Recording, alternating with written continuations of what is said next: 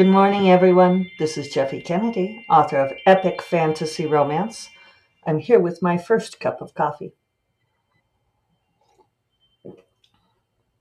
Ah, excellent.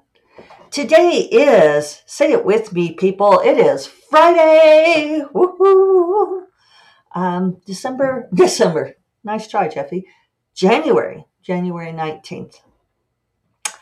Ah, um, it's been a busy week for me for no good reason. I feel like I've just had lots of errands to do, um, trying to get back on schedule. Uh, big thing before I forget tomorrow is the SFWA HEA Quest starting at 9 a.m. Pacific time. Uh, great lineup, several panels, all online. If you are already a Nebula registrant, you can attend for free. If you're not, you can attend for the low, low price of $10. What a bargain. Uh, some great panels on business, uh, editors, fighting off burnout, dealing with um, newsletters, that kind of thing. Also, some networking time. So, if you're around online, please uh, join us. I'm also excited to tune in for a panel on Tanith Lee on Sunday. I registered for that, and um, I'm interested to see how that is. Apparently, they're going to do a new anthology of Tanith Lee and um, talk about influences, uh, what a great influence she was on so many of us. Died tragically young. Um, yeah, I have a whole shelf full of Tanith Lee books.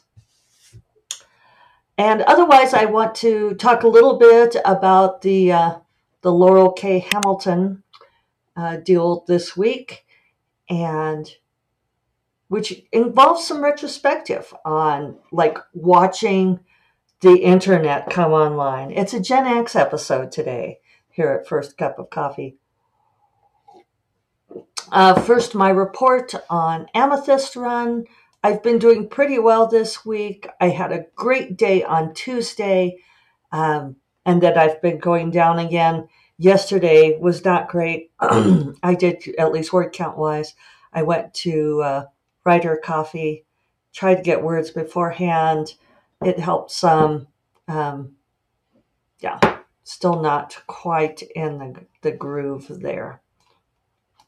But um, I don't know. I'm kind of looking at the thing where it seems like as much as I try to get myself so I can do 3,000 words a day, uh, I, I wonder if it's truly sustainable for me. I seem to do much better at 2,000 words a day, or I seem to default to that. If you're on video, you'll see I'm also drinking a little bit of vitamin C and water. I'm feeling ever so slightly under the weather, not much, but tis the season, right? So I am at midpoint on Amethyst Run, which is always uh, a pivot for me, both story wise, but also um, speed wise. I do tend to speed up towards the latter half of the book, which, uh, for those of you who are newer to such conversations, is how it should happen. If if you've um, correctly set up the structure of the early parts of your story, then the later parts of the story should fall into place.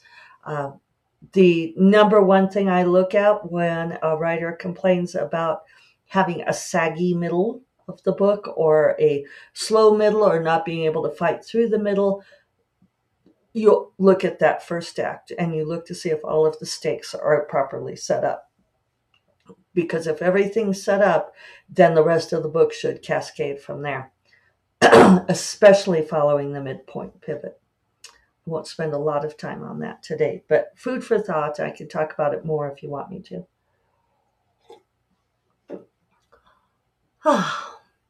so, um, so yeah, big kerfuffle in the writing community this week, and I almost hesitate to say anything because I feel like everybody is weighing in. And I I have mixed feelings about this. Um, I think there is a certain social media value to people weighing in and being on the side of outrage that is not always tremendously useful. I know, well, I won't go into that too much, but every time I see uh, some other author weighing in, going, Oh, yeah, I'm outraged too, it's like, Are you really outraged? I mean, maybe you really are, but mostly you just want to be in with all the other people saying how outraged they are. Anyway, allow me to fill you in because I do know that there are, shockingly enough, many people who listen to this podcast who are not aware of um, the online kerfuffles, uh, many of which seem to be occurring on threads now, which is making me regret joining threads. Ah, alas. So, but it originated on TikTok where Laurell K. Hamilton uh, put up a three minute TikTok video talking about self publishing. And for those who don't know Laurell K. Hamilton, she is, um, I would say, one of the, you know, the first bold voices in urban fantasy as we know it. Uh, the first time I went to like a World Fantasy conference and people said that Charles de Lint had invented urban fantasy, I was really kind of shocked because it was like, I thought it was Laurell K. Hamilton. Um, she was one of my entry points. I first read um, Guilty Pleasures in 1990, something like that. I'm glad I checked. I had the wrong decade. Guilty Pleasures came out in 2002. I know I read it when it was new. Uh, and she continued on with that series, which was the Anita Blake series. And it was at the time so unusual and so fresh, uh, with Anita Blake being a necromancer and having an affair with a vampire and a werewolf. And if this sounds tired and done, it's because it's been done and made tired since then when she first wrote it, it was like nothing else, and it was amazing. Uh, and and it was yeah, people just gobbled it up. And I was a huge, huge fan of Laurell K. Hamilton for a very long time, and with her other series, the Merry Gentry series. But she really started to spiral out of control, and in the in the books, um, kind of jumping the shark, losing the plot. Uh, and and I love reading sexy stuff, but she would go into these pages and pages and pages of these sex scenes that kind of didn't really go anywhere um, and did not advance the plot. And there were a couple of it happened in both series that there were certain overall trajectories, big goals that the characters would like fail to make any progress towards because they were so busy having sex and it I fell off the series after a while. Um, but what really became a problem for me was that um, she started a blog. You know, as I was talking, this timeline was bugging me. And so I went to look again, and I was right. Guilty Pleasures first came out in 1993. Um, I hate how like these like Amazon does that where they replace the the dates and it becomes very confusing. You know, it's like which edition is it? I wish they were better about listing that metadata. So 1993. Okay, I'm glad that my memory was that good because I remember that time in my life.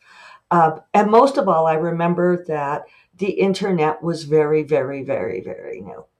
Uh, and so new that, you know, blogging hadn't really kicked in until later than that. Um, people were still figuring out what to use the internet for. Uh, I've told this story, I'm not sure I've told it on the podcast, but uh, very early, I was living in a small town in Wyoming, working at the university. And so we had the internet and so forth. And I was at work and I wanted to go see the Barenaked Ladies. And I looked up Barenaked Ladies tickets. and it immediately started opening all of these porn sites. And back then, this is cane shaking, you know, walking uphill in the snow both ways. We did not have pop up blockers. We didn't have we didn't know that that was even possible. And so all of these windows started spontaneously opening, like, and they were opening faster than I could close them again. And I was like, no, no. And it was all of these very raunchy pictures. Ah, um, yeah, such were the early days of internet searching. So, um, I can't remember. Maybe I can figure it out so I mean, this is like all of this, you know, ancient history now, right? 30 years ago. But um, she went through some big changes in her life. And in around 2000, 2001, uh, she ended up divorcing her husband, maybe a little bit before that, married a guy who was um, a huge fan of her books. And she became very much more interested in exploring sexual themes in her books and in her life. And she had a she started a blog, which in the early days, you know, it was like I it's almost hard to explain what it was like because it was before that things had been so opaque opaque you know it was hard to obtain books you might not be able to get the next book in the series. You know, you could ask your bookstore to order it. Maybe they would, maybe they wouldn't. You'd end up combing various bookstores and newsstands to like find the next book. Um, and you would read like maybe magazine articles about people, but you didn't have this window into them that we do now, for better or worse. And Laurell K. Hamilton started this blog, which, as a huge fangirl, I was delighted to read. But it went like way over the top, rambling, and I, some of the stuff in it was like things I didn't necessarily want to know, right? Now we are familiar with this phenomenon, but at the time it was revelatory. And I remember having dinner with a work colleague while we were traveling and trying to explain to her what reading this blog was like. So, um, you know, and then there were several things that happened. Uh, there was a big conference where, and this was like around that that same era, uh, maybe a little bit later, where she, um, because she was like very much into these very sexy things, she went up on a stage in front of a huge audience wearing a very short skirt and bent over while someone else pointed a leaf blower at her to blow up her skirt and reveal her very sexy lingerie. Um, it was a time, people. Sorry, and I still haven't gotten to my point. I am rambling here on my on my vlog, my video log, right? Uh, so Laurell K. Hamilton put up this TikTok video, right? And I haven't been following her closely for a lot of years, but she went off on self publishing. And people are taking this very much as her stomping on self publishing writers. And I do think that it came from a place of of good intentions. But it also came up from a place of profound ignorance which is very true for a lot of these authors who have been in the business for 30 years. And that's partly why i'm telling this whole story is that it is difficult to communicate to the youth of today sorry um, just how profoundly the world has changed for us uh, with the advent of the internet, with the incredible marketplace that is self publishing. Uh, for us, and I remember when I was shopping my first book in, you know, the mid 2000s, 2007, that area, um, that some of my friends said, well, you could always self publish and it's the wave of the future. And I'm like, yeah, but I'm not ready for the future. It wasn't it, I mean, I could say that I was probably a coward. Uh, certainly, my bestie, Grace Draven, uh, did I pronounce it well? So the transcript will get it right. It still won't. Uh, she ended up going into self publishing and doing very, very well. Um, in some ways, she was forced into it in a way that I was not. I I didn't want to do it unless I was self unless I was forced. Um, it wasn't there wasn't the same kind of cachet to it then, and and it mattered to me. It mattered to other people. And I think it's still a factor, even though so many indie authors want to say that it does not matter to them. And I mean, obviously, I'm hybrid. I self publish. I'm very proud of my self published books.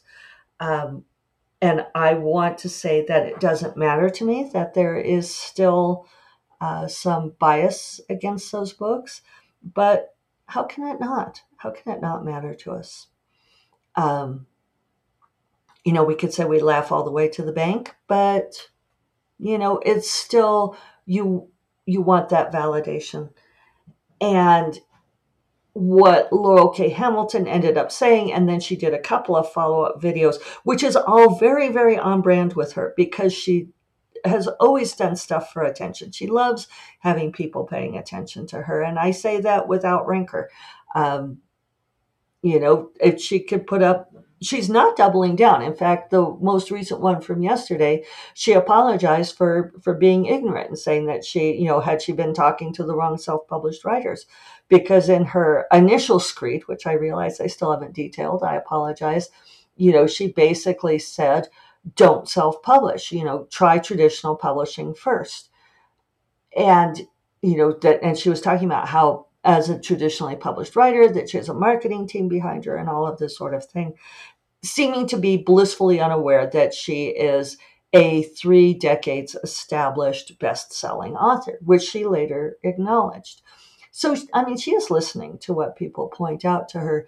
And it was unfortunate that she kind of did this in the first place. But, you know, all of her advice was not terrible because I do see a lot of self published authors going out there. Um, they don't want to wait. They want to to get rich quick. And this is not all of you, but there are some who do this, and we all know that it's there. Um, they, if not get rich quick, they just want to be able to quit their day jobs, right? And totally sympathize with that, right? But sometimes the books are not ready. And when you self publish, you don't always know that they are not ready. Uh, and maybe it doesn't matter because sometimes books that are half baked still do well.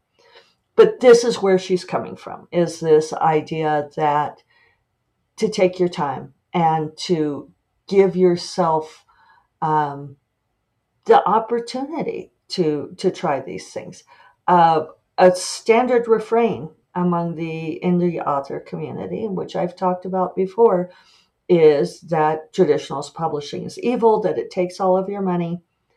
Uh, I give out a shout out here to uh, Siam Nescosta, who has put out a couple of very nicely balanced remarks on the whole thing, which is that th- what we oh, have to keep saying there is no one true way different paths work for different kinds of authors, and neither one is perfect. Neither, and it that and it's the spectrum, right? If we look at either end, neither traditional publishing nor self-publishing is the ultimate answer where everybody gets to romp around in flimsy, flimsy robes and play harps all the time, right? It's there's a lot of work. There's downsides to both. Um, there are self-published authors out there like Sam Nescosta who have made an amazing career for themselves, have a huge platform, are doing tremendously well, and that's fantastic. And then there are self-published authors who are not and maybe they're even writing great books and they're still not finding their audience. There is no sure formula. And so it's very easy for people to become upset and to go online and say, why is Laurell K. Hamilton, you know, saying, why is she stomping on indies? She actually wasn't stomping on indies. I, I watched the TikTok videos. She was saying that she thought traditional publishing was a better path. She has simply been corrected now, and she acknowledged that and she apologized. But not everything she said was entirely wrong. That, and she's basing it on her experience, which is 30 years old, right? And also based on serendipity, right? Which is something I talk about a lot. That it is difficult for people who have been tremendously successful to recognize the role of serendipity in their success, that they were in the right place at the right time with the exact right thing. Laurell K. Hamilton hit it, right? And now she has this faithful audience, a platform that she will just always sell books. She can write anything and she will continue to sell books. That's how it works. Um, but the, this idea that that this is the way that I did it. And this is what happens a lot with very experienced, successful people in any field is that they they try to reverse engineer, right? They, it comes from a good place. They say, "Oh, yes, I'm very successful and I have these people who admire my success. Let me reverse engineer how I got here and explain so that other people can do the same thing." And dear reader, does not work doesn't work that way. You can't reverse engineer it. Uh, all right, that's enough for today. I could talk about this more on Monday, but um, yeah, I think I've made my points and I've already gone long. So I hope you all have a wonderful weekend, and I will talk to you all on Monday. You all take care. Bye bye.